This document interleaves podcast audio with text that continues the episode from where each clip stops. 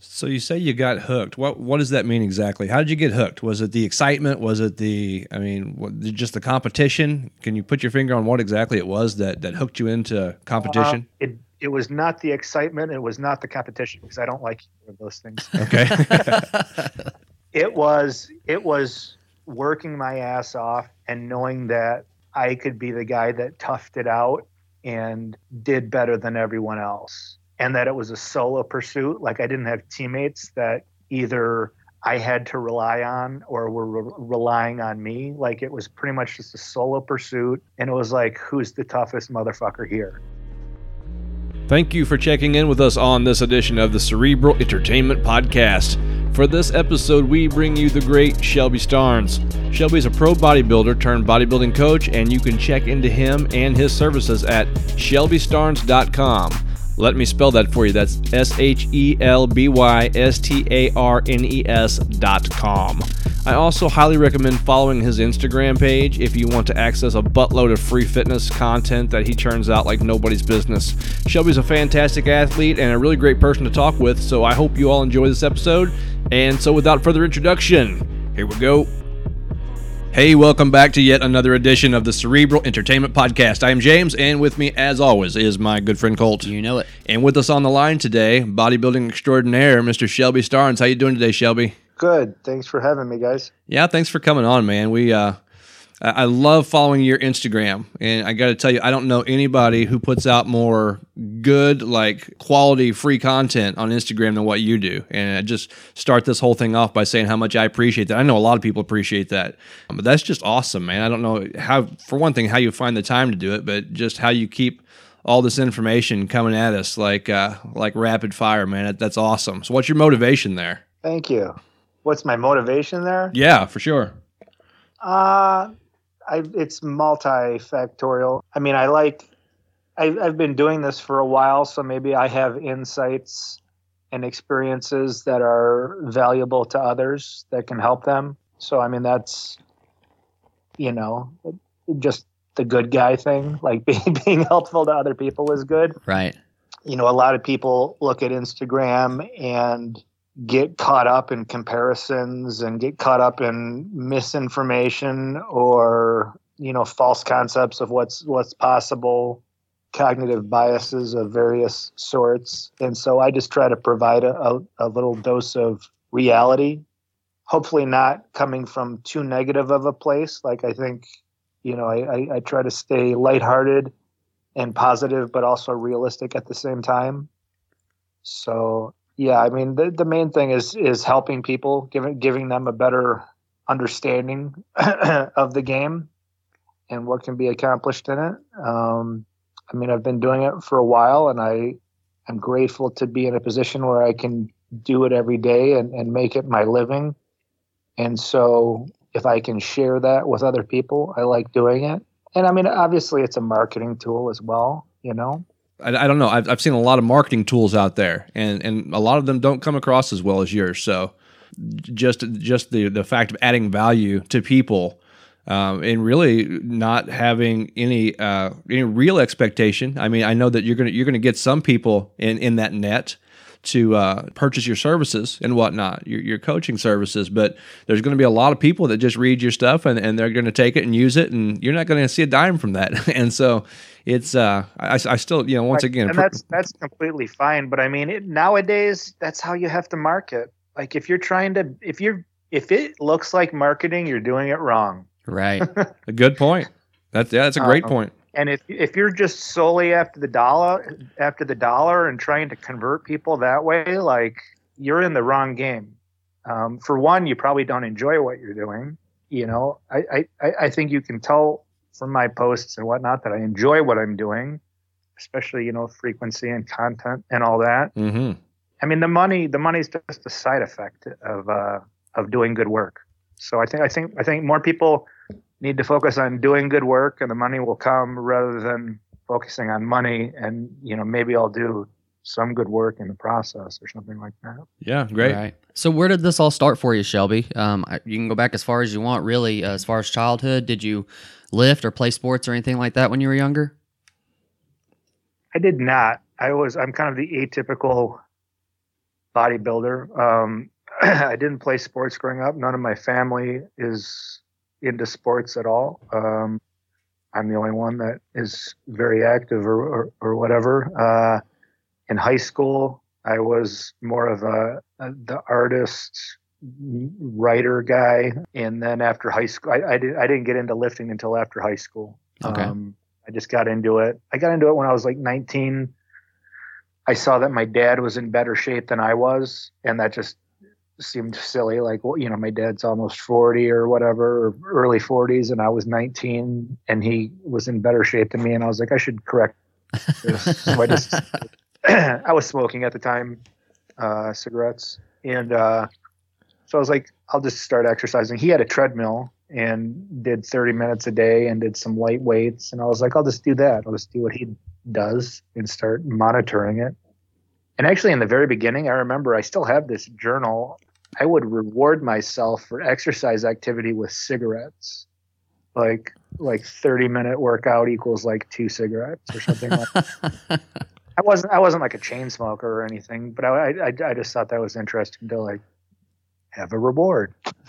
But anyways, it uh it quickly morphed from you know just doing some light exercise on the treadmill to being like, hey, I want to look good, you know, uh, without my clothes on or whatever. And so I started looking at the magazines and you know Arnold's Encyclopedia of Bodybuilding they had at the bookstore, and I was like, wow, these guys look awesome. Like it's amazing that a human can, you know, with directed effort, a human can make their body look like that. I, I want to do that, and uh, I remember telling my parents at the time, like showing them a pic in a magazine. I was like, I was like, how cool is this? This his abs look so defined and whatever. And they were like, yeah, that's a lot of work. And I was like, sign me up. So it just gradually morphed into a desire to to bodybuild. I didn't compete for a while. I, you know, I graduated high school at like 155 pounds, and I'm five six, five seven, so kind of a smaller guy. So it took me a while to add muscle. I didn't. I, I started lifting weights and getting into all that in about 97 or 98, and I didn't compete until 2005 spent some time adding muscle. I, I did some bodybuilding type training for a while, and then I got into powerlifting type training and competed in powerlifting for a couple years before I ever did bodybuilding. So I did powerlifting for a couple years, and then I got back into the bodybuilding style training and said I'm going to compete now for my first time. And I did that in 2005, and then I just got uh, I was hooked from there, and I competed for 13 consecutive years um, after that from 2005 to 2017 did i think i did 18 shows in 13 years and on in 2000 i started in 05 competing in 05 in 2012 on my 35th birthday i turned pro earned my pro status so that was great. I never expected that to happen. And then I competed as a pro for five years. And then my last show was in 2017. And I, am done officially with competitive bodybuilding since then. Hmm. So going back to that first show, how did you do in your very first bodybuilding show?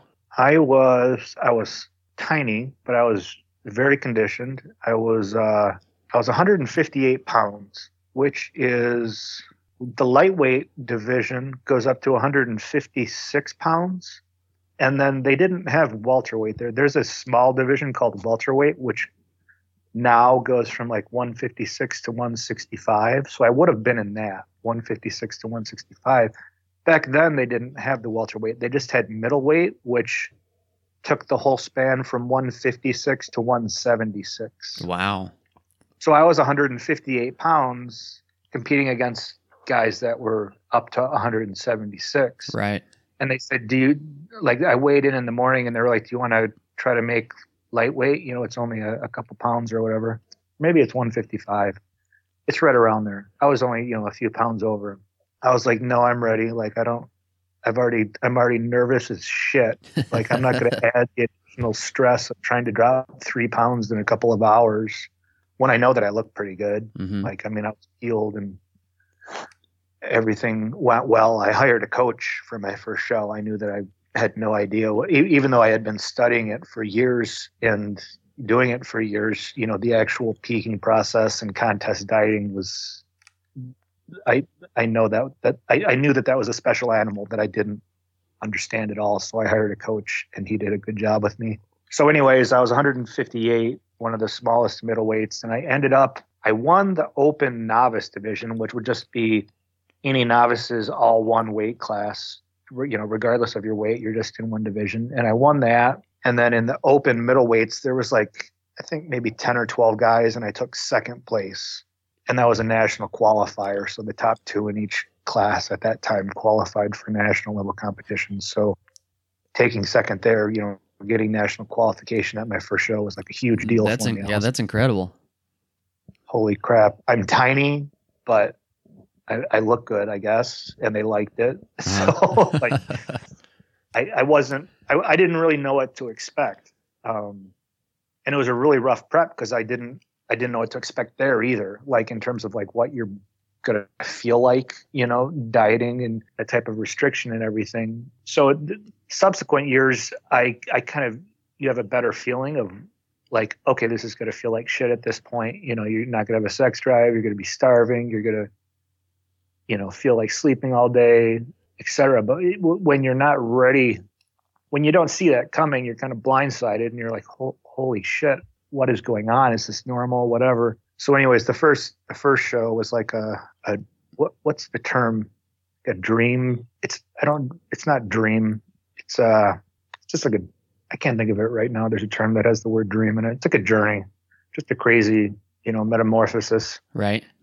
Um, but subsequent shows it, didn't get easier but you just knew what to expect and that made it easier so. so you say you got hooked. What what does that mean exactly? How did you get hooked? Was it the excitement? Was it the i mean what, just the competition? Can you put your finger on what exactly it was that that hooked you into competition? Uh, it it was not the excitement. It was not the competition because i don't like those things. Okay. It was it was working my ass off and knowing that I could be the guy that toughed it out and did better than everyone else. And that it was a solo pursuit. Like I didn't have teammates that either I had to rely on or were re- relying on me. Like it was pretty much just a solo pursuit. And it was like, who's the toughest motherfucker here? Yeah. Right. Like there's other elements to bodybuilding, but like getting into true condition, unless you're a genetic freak and are just naturally lean, which is not most of us, getting really lean, it has to be intelligent and it also involves a high a high pain tolerance. So like seeing that seeing going through that process, having it being painful and then showing up and seeing everyone else in the show and, and being like, wow, you guys don't look like you suffered. like I can see it in your glutes. It doesn't look like you dieted hard enough. Like I did the homework. It paid off for me. I placed well that was really rewarding for me seeing my efforts you know it, it was very immediate. Well maybe not immediate. It was relatively uh, immediate feedback on my the work that i put in. So then it was a matter of okay now i know that i can get conditioned enough. Now i need to fill out my frame fill out my physique add more muscle and then bring that same condition again and try to move up the competitive ladder. Nice. So it kind of that I mean what you just mentioned there kind of translates into life, right? Knowing that you're that you give all you can, sticking with the process, being uh, as as tough as you can, whatever that means, and whatever you're you're trying to achieve. Um, so it sounds like it was just more like a, a personal journey than it was for competition, since you're, uh, you know, obviously not a fan of competition. It sounds like. for for a competitor that's right. that's interesting. And, uh, I guess like if we were talking about like the Instagram post, all that stuff is just life stuff.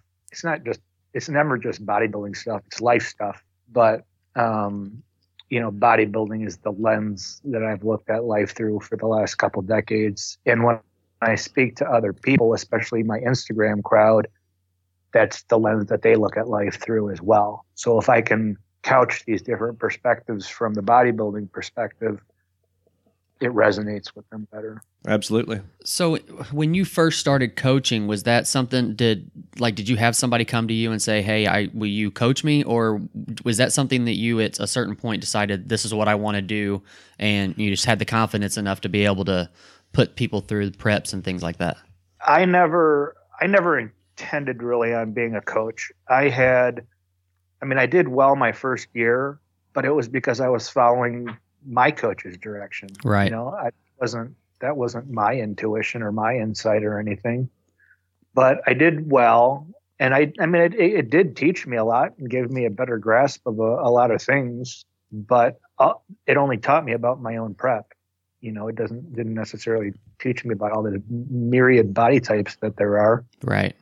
Um, so I had a friend, I had a friend from powerlifting. I, I mentioned that I, I had powerlifted a couple years prior to my first show. And he actually used to bodybuild when he was a teen, and then he got into powerlifting and then he wanted to do the same thing as me get out of powerlifting and get into bodybuilding and so i helped him diet for his return to the bodybuilding stage and it worked out great for him he ended up winning his class and the overall at his show it was, a big deal and then i had a couple other just like people in the gym start asking me for help and this and that but it was never anything full time or anything that I thought I would pursue.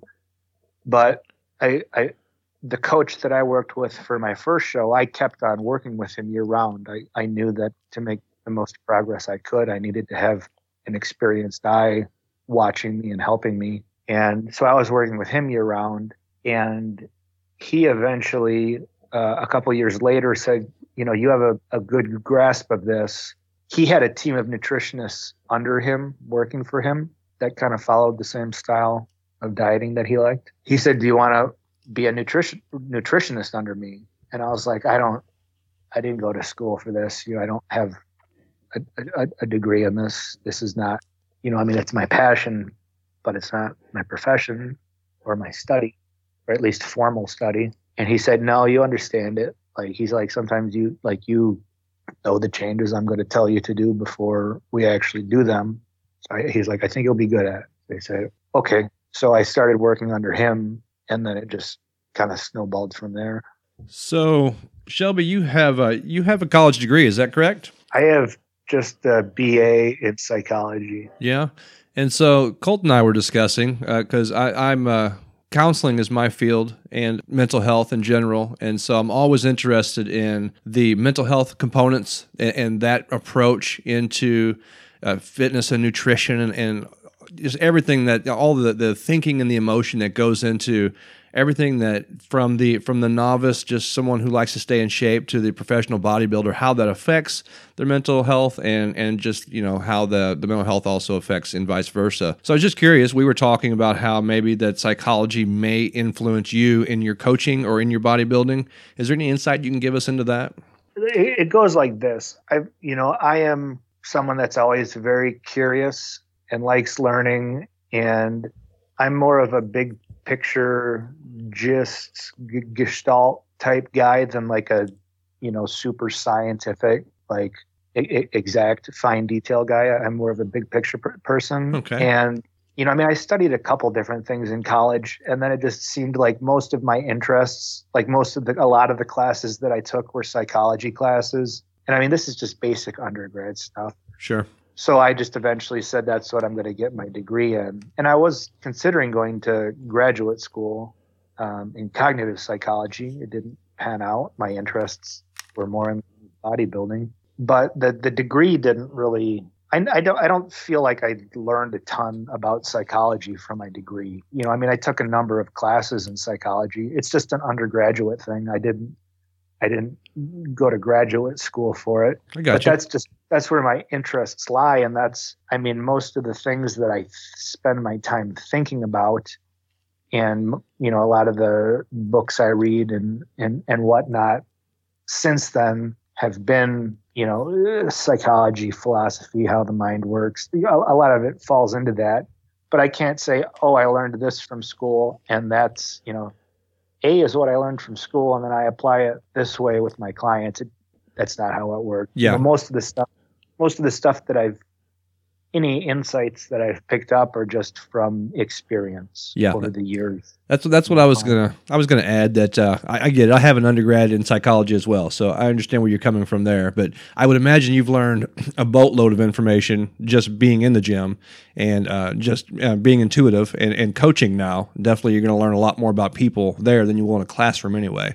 Because we always learn more in, in real life experience than we do in the classroom. You know, is, is my understanding anyway. So yeah, anything I, I mean, any of the stuff I post on Instagram is pretty much from experience. Yeah. Yeah. So, well, then let's let's go with your experience. Then, you know, how would you say that uh, mental health, in in particular, uh, someone's someone's stability in the gym, typically is it is it more fragile? Is it is it uh, is it stronger, or is it just like anywhere else uh, for anywhere in life? For people who are in the gym who have these goals, because a lot of people they, they want to be competitors, they don't ever make it. Even the, the ones who are competitors, most of them don't win, right? I mean, you only have so many winners up on stage. And so, how, how fragile is, is someone who competes at that level and puts so much time and, and effort into building their body up? Um, would you say that they're they're uh, they have a strong constitution about them, psychological constitution, or, or are a little more fragile and they can kind of compensate with the big muscles? It varies, you know, like anything, it varies at the at the and it depends on what level you're talking about. I mean, if you just go to like a state level bodybuilding show, that's almost like an entry level bodybuilding show, and so you've weeded out a certain amount of the pop, the population. You've weeded out a certain amount of the population because you've weeded it down to just the people that are going to do a bodybuilding show. But if you go to say a national level stage or a pro level stage, not only have you weeded it out down to these are the people that are doing a bodybuilding show, but these are the people that are going to stick with it, continue doing it, which means a number of things. Um, it means they enjoy it enough to keep doing it. It means they've placed well enough to rise the ranks. It means that they've made whatever short term sacrifices in their life to accommodate the lifestyle that supports getting to, to that level. It means they probably have somewhat of a type A personality. You know, they're probably a little bit anal about stuff and are able to make things happen. Sure. They probably are not too risk averse.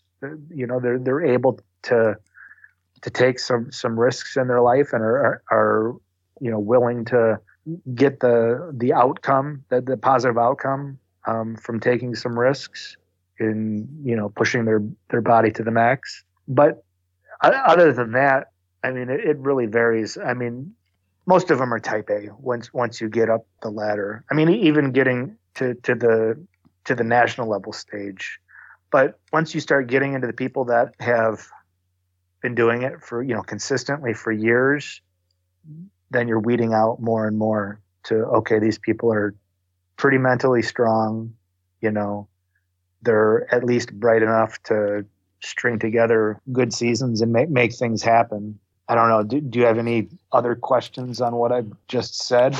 I mean, does that spark additional questions? Uh, no, just uh, maybe. Uh, well, maybe, maybe because you, you said mentally strong o- over a period of time. I, I think that speaks volumes because what you mentioned there was the weeding out of people who are just.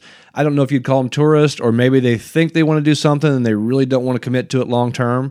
And there's nothing wrong with that, in my opinion. You know, it, it takes all types. Not everybody has the time, the patience, the fortitude, what have you, in order to train long term in that sense at least you know hopefully everybody has enough energy and fortitude and motivation to stay in shape because that's always a good idea. You don't just want to fall out of shape even you know whether you're a competitor or not.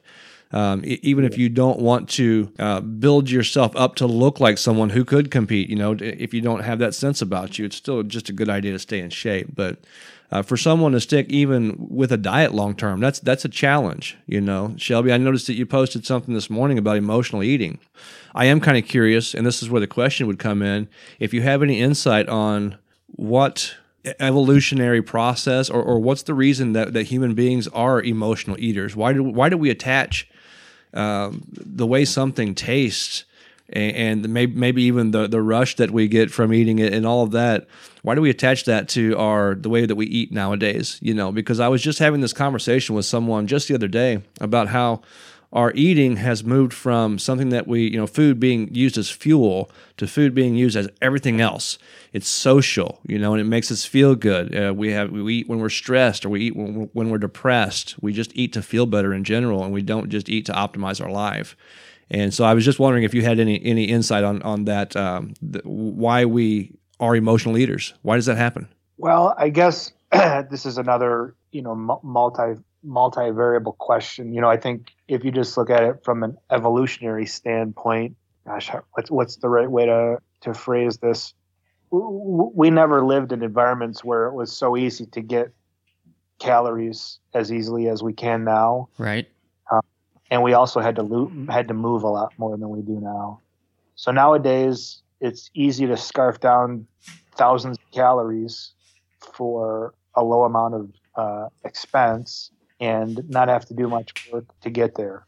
You know, I, I mean, since the rise of civilization from agriculture to the industrial revolution, um, every everything's getting easier and easier with less work, and now we're we're at the current pinnacle of that. It'll probably get even easier, but it's it's nothing like the hundreds of thousands of years of our evolutionary history, you know, that we quote unquote grew up in, you know, our, our bodies weren't evolved to have this many calories uh, available to us and be as sedentary as we are. Sure. Um, so we've got that environment going for us. The, emotional thing, I mean, humans are just emotional. That's uh, that's how most of our that's I mean, uh, emotions that's like the the lizard brain you know our our our primary drives you know the the frontal cortex is the the big thing that differ, differs in our brain from other animal brains and that's where decision making and rationality and future planning and problem solving and all comes in but we still have that basic animal brain in the back that we always had and that other animals have which is you know very base driven, very um, uh, emotion driven. And so that's a lot of times that's our first response. That's our first response. And we've got this, we've got this human, you know, problem solving hardware as well that a lot of times we just use to rationalize the emotional response rather than come up with what might be a better, more productive uh, response. You know, I think it's a lot of times we think we make reasons based on, uh, or, or we, we think we make choices based on reasoning and rationality. But, and I think if you study cognitive science much, you'll see that almost all of our choices are made based on emotion first. And then after we make the emotion based decision, then we build up the reasoning around it the rationality around it. Mm. But in terms of you know emotions affecting eating, I mean, a lot of people get frustrated. Uh, you know, they're maybe they don't see the progress that they thought they should have, and what's going to make them feel good. They know they feel they know they feel good after eating carbohydrates. They get a serotonin rush, you know, from chocolate or carbohydrates or whatever.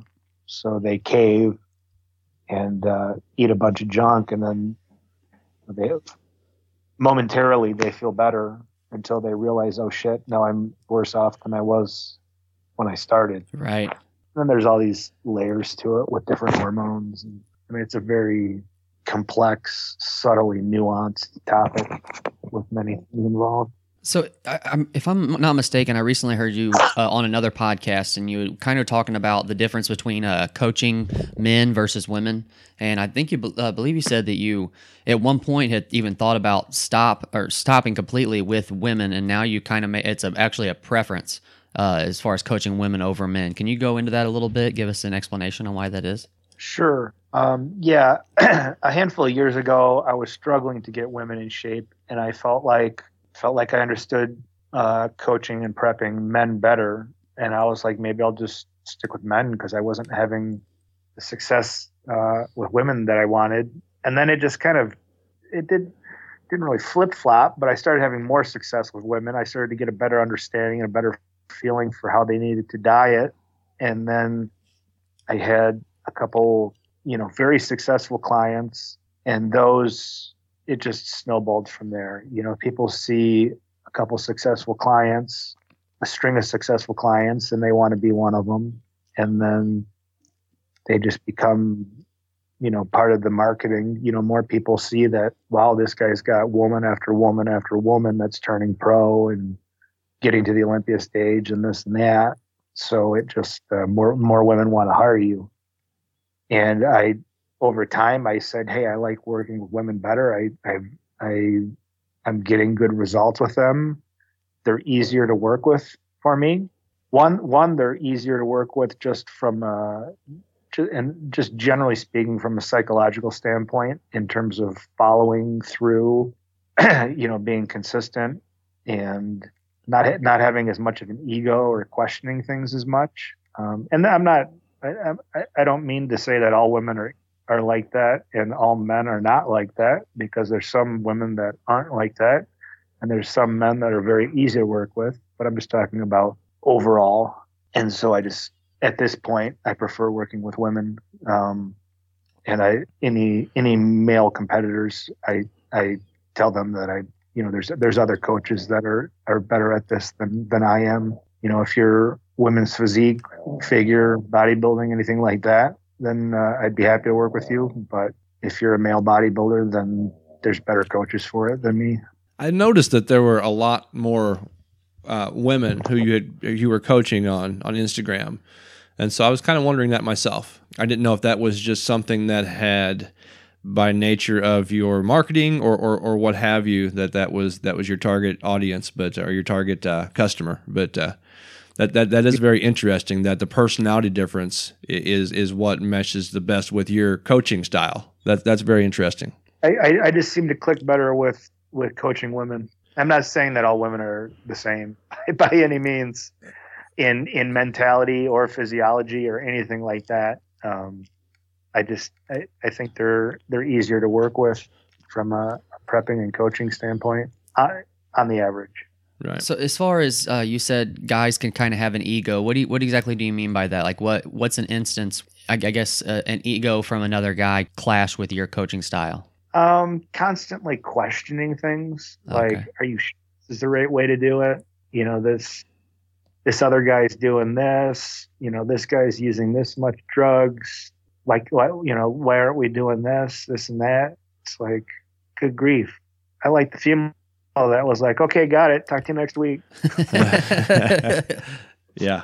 I could see how that would get uh, that would wear your on your you know nerves quite a bit if they're constantly questioning. I don't mind questions, but it's just and again it's it's on average, but it's uh a lot of times men are just it's like why'd you hire me if you know the better way to right? Yeah if i'm paying someone i i'm paying them to tell me what's up so i can listen and then do it. Yeah. Otherwise if i'm just going to ask questions i'm probably not going to pay you that money. I'm probably not going to buy your services right? Right. So i had a, a couple of questions specific to your instagram post. First of all shelby i didn't realize that you were i, I think the term is monozygotic twins with uh, mr scott mcnally uh, I saw I saw that post. I was like, oh my gosh, that, that's it. Kind of scared not, me. Not related. We're not related, and honestly, that's the first time that we even look relatively similar. There's Still, no relation. well, I, am not convinced. Uh, just, no offense, but that picture. I, I, we were related, uh, my calves would be much stronger, a much stronger point than they are. Your calves, yeah, he has monster calves, doesn't he? Yeah, those are incredible. I've, I've got like LeVar Burton calves. uh, my second question is, is something specific about cardio. If you could answer this for me, because I, I, saw this post on your on your Instagram account, and it, it, it sparked a question with me. It was about um, going at cardio too hard, especially at the first when like I guess when you're first getting into the gym or first getting back into the gym, and, and this is kind of why I'm questioning it because uh, I, I, just got back into the gym uh, back in what November, I believe, of this past year. Uh, before I was just working out at the house uh, with limited equipment, so on and so forth. Cardio really wasn't part of my of, of the game. And so when I did get back into the gym, of course, when I do something, I go balls to the wall. It's just my nature. When I get when I get into cardio, I go as hard as I can. But the uh, the post was about negative hormonal adaptations that can occur. What kind of specific negative hormonal adaptations are you referring to, Shelby? Well, when you start dieting, I mean, the, your body does not want to be super lean. You know, it likes storing fat. That's an evolutionary survival adaptation. It, it senses how much energy it's getting. So when you start dieting, when you reduce your calories, dieting, and or you increase cardio, which is the same thing basically. It's reducing calories. You're expending more calories. So, I mean, you can think of it as a gas tank. Like either you're putting less gas in because you're dieting and eating less, or you're you know, burning more gas because you're doing more cardio, more activity. They kind of accomplish similar things. Okay. The minute the minute you start doing not the, the well maybe the minute very very quickly your body res, resp- realizes hey there's caloric deprivation so I am going to start slowing down my thyroid output and there's a number of thyroid hormones it's going to say hey I, I'm sensing a deficit, I'm going to start slowing the metabolism down a little bit to compensate for that. There's also, I mean, there are hundreds of hormones in the body. We're, we're discovering new ones all the time. But the big ones are thyroid, insulin, uh, the sex hormones, testosterone, estrogen, progesterone. Testosterone can dip with dieting. It definitely does dip with dieting. Leptin and ghrelin our other metabolic hormones. All of these know when you're dieting and they get further suppressed the the more severe you diet and the longer you diet. Um, and those things can go hand in hand. When i say severe i mean like what sort of caloric reduction? And then length of diet is duration. And those things usually go hand in hand. You know you start you keep decreasing calories and you do it for longer all of these things are things that these these hormonal adaptations what your body does in response to the dieting is stuff to slow down your progress which is why people plateau. So the trick and it's again a very subtly nuanced trick um, with a lot of variables and it varies from one individual to the next and one time to the next the trick is to is to lose fat without having too much of this adaptation going on. Or when the adaptation becomes too much, you do things to reverse it as much as possible, which is like doing caloric refeeds, like high carb days or a cheat meal or taking a break off from cardio or something like that. What, what a lot of people do is when they start dieting, you know, one day they wake up and go, holy shit, what happened? You know, that all those, all that extra calories and inactivity suddenly crept up on me. I'm a fat ass. I need to get started. So they just go nuts. And they're like, I'm going to slash my calories down to, you know, a thousand a day. And I'm going to do cardio twice a day because that'll get me to my results twice as fast. Well, yeah, that works for a couple days. And then you just, you just sped up those hormo- hormonal adaptations like crazy. Your body's going to go, what the hell are you doing? Like, you know, you might drop some water weight initially because you dropped your carbs or whatever. But then you're going to start holding water because your body is under stress. And so you're going to start uh, secreting cortisol. Um, your thyroid's going to slow all these different negative ad- adaptations. So if you go nuts right from the start, one, one, you run into that hormonal adaptation wall a lot faster. And two, what are you going to do later? Like, what are the tricks up your sleeve for later? Because you always have to have tricks up your sleeve because it, it's never smooth sailing. Hmm. But you always want to take baby steps, like cutting hair. Cut a little bit. How does that look? Okay, you know, you, don't lap off a whole bunch and go, oh shit, now I can't go back. Right. So that's that's what that was about. take take baby steps, basically. So when when you speak of refeed, uh, how is is there a general rule about when you should include a cheat meal, like, or does it just differ oh. and vary with people? there are no general rules. Period. Right? Nothing. Nothing's general. Yeah, there's no general rule. Okay. I mean, if you're you're fat and most of your life has been cheat meals up to now, you don't need a cheat meal for a while. Very true. mentally, mentally, you might think you do, and mentally, if it helps you stay on the diet, to have a cheat meal once a week, as long as it's not stupid, and as long as you're making progress, then keep it in. Because a lot of people, especially people that their lives have been a cheat meal up to now, they don't have the mental fortitude to go weeks and weeks and weeks strict. Yeah. Even though even though that even though that might be the best for them progress wise, the mental fortitude isn't there. So you build in these little rewards. You know, at the end of the week you can have, you know, a cheat meal or a high carb meal or whatever just to keep them staying compliant. Because staying compliant is number one the number one thing. You know, the person that goes at hundred percent for four weeks and then gets completely burnt out and quits, well, they're done. The person that goes at 85% but goes for like 10 months, they're always going to beat them, right? Like you've built in longevity. Yeah, you're not 100%, but you're good enough to make progress and stick with it. Make it, you know, a viable, sustainable thing, uh, lifestyle. But yeah, other than that, refeeds are, I, I, they're so highly variable it, it, it, in terms of if you're wanting to do them right.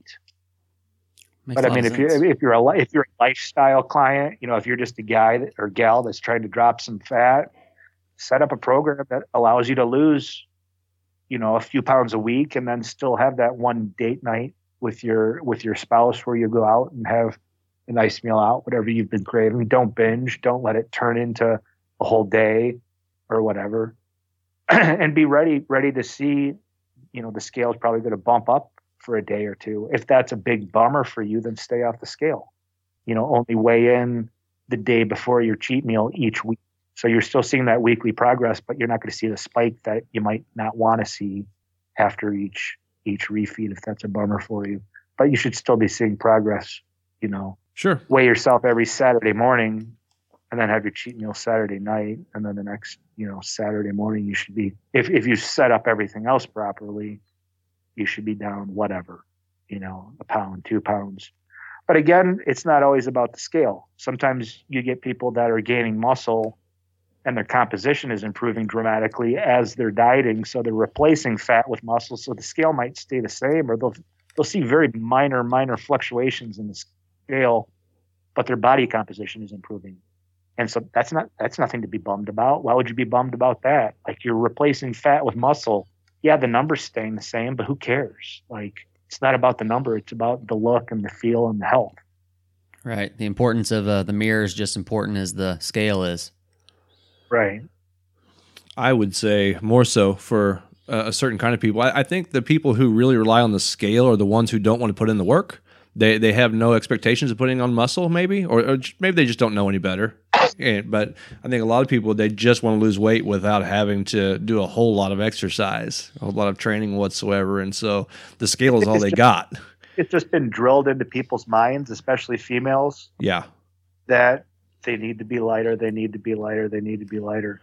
Um, that's just the culture. I mean, you don't. It's it's rare to. I mean, all the all the women's magazines and all the television programs and all that stuff. It's all about weight loss and you know inches and this and that. dress size. Yeah. it's yeah it's not about it's not about adding muscle and improving your composition Yeah, and uh, really, I mean, w- I think we all agree that adding muscle is, is probably the healthiest thing that you can do, right? As far as your body composition, um, it, it, it improves your the, the efficiency of your body, the efficiency of, of the way that you, the food that you do take in. The muscle knows what to do with it a lot better than anything else in your body, especially fat. Fat just likes to Yeah. add more fat. especially, especially for beginners and intermediate Yeah, which which is most people for Right. sure, for sure.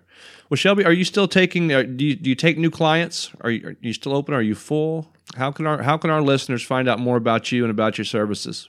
Uh, my website is just my name shelbystarnes.com maybe you guys can put a link uh, in, in your in your page or whatever Absolutely. Yep. And you when you post this episode. That's that's easiest way to get a hold of me. There's a contact page on there. Um, I, I do work with males, just not competitors. Okay. So if, if you're a guy that wants to add some muscle or lose some fat, I'm game for it. But I mean, if you're like a guy that's like, hey, I'm gunning for my pro card and this and that, there's other coaches that are better for you. Um, and then women, I work with. I a lot of people get the idea that I just work with pros and I just work with competitors, but at least at least 50% of my clients are non-competitors. They're people that train. They know that they'll get you know optimal results from weight training, um, but they have no intention of, of, of getting on stage. So if that's if that's you, um, then uh, I can definitely work with you as well. Excellent. Awesome. Well, man, and also, of course, I want to point everybody to your Instagram page because I'm telling you, if you if you want to, you know, have value added to your training, go to Shelby Starnes 100, I believe it is, isn't it? Your Instagram Yep. page, and uh, yeah, I, I'm I'm there every day looking for uh, what, what you're posting because there's always good information, and we uh, greatly appreciate you coming on today, Shelby. Thanks a lot for your time and for your expertise, and uh, we look forward to seeing what the future holds. All right, thank you guys. Thank you. And we're out. Thank you to Shelby Starnes, and thank you all out there on Planet Cerebral, all you beautiful cerebralites, you. Remember that word of mouth is like oxygen in our lungs, so be sure to tell your friends and fam about our humble yet completely fantastic show. Also, remember to subscribe to the Cerebral Entertainment Podcast on Apple Podcast, Stitcher, or Google Play, and you can also download the show at the launching pad for all things cerebral at thecepodcast.com. If you should need to get in touch with us, and you should, just to say hey or to see if you can't book or, you know, whatever, let us know you're out there. Uh, you can do that at cerebral at thecepodcast.com. And be sure to show us all of your love and all of your affection on the socials. And until we meet again, please remember to keep your brains warm out there. Peace.